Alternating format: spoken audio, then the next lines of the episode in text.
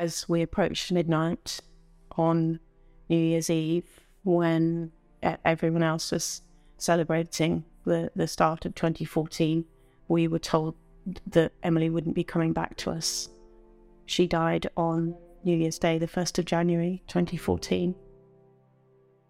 Emily was born on the 31st of March 1994. She wasn't due until two weeks later, but uh, she decided that um, she should get into this world and, and get on with the business of life.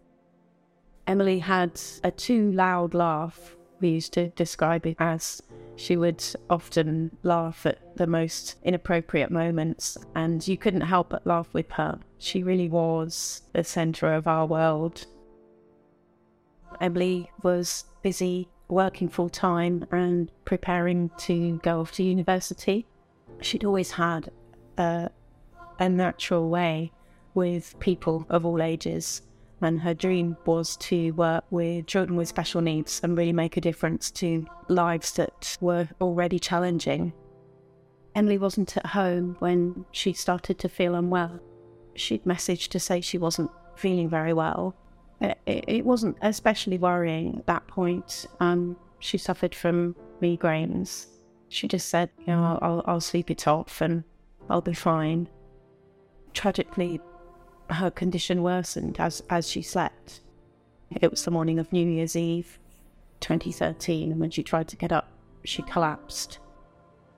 The first that we knew about it was when we received a phone call to say that uh, an ambulance had been called. It became very clear that it was extremely serious.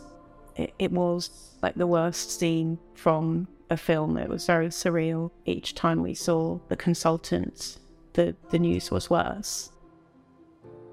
If you present with some of the signs and symptoms of meningitis, it can be very confusing. The signs and the symptoms can be things like what seems to be freshers' flu, even a very good hangover.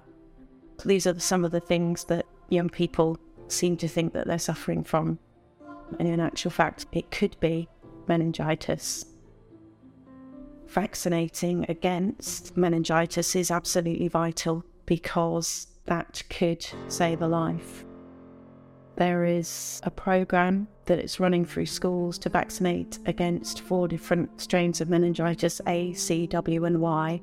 Your daughter or your son should, if they're about to go off to university or to new ventures, should have had that as a routine vaccination. There's also a vaccination against meningitis B, which is the strain of meningitis that Emily had. That can be bought privately. But I would like to urge you to do one thing to make sure that they've been vaccinated. It's so, so important.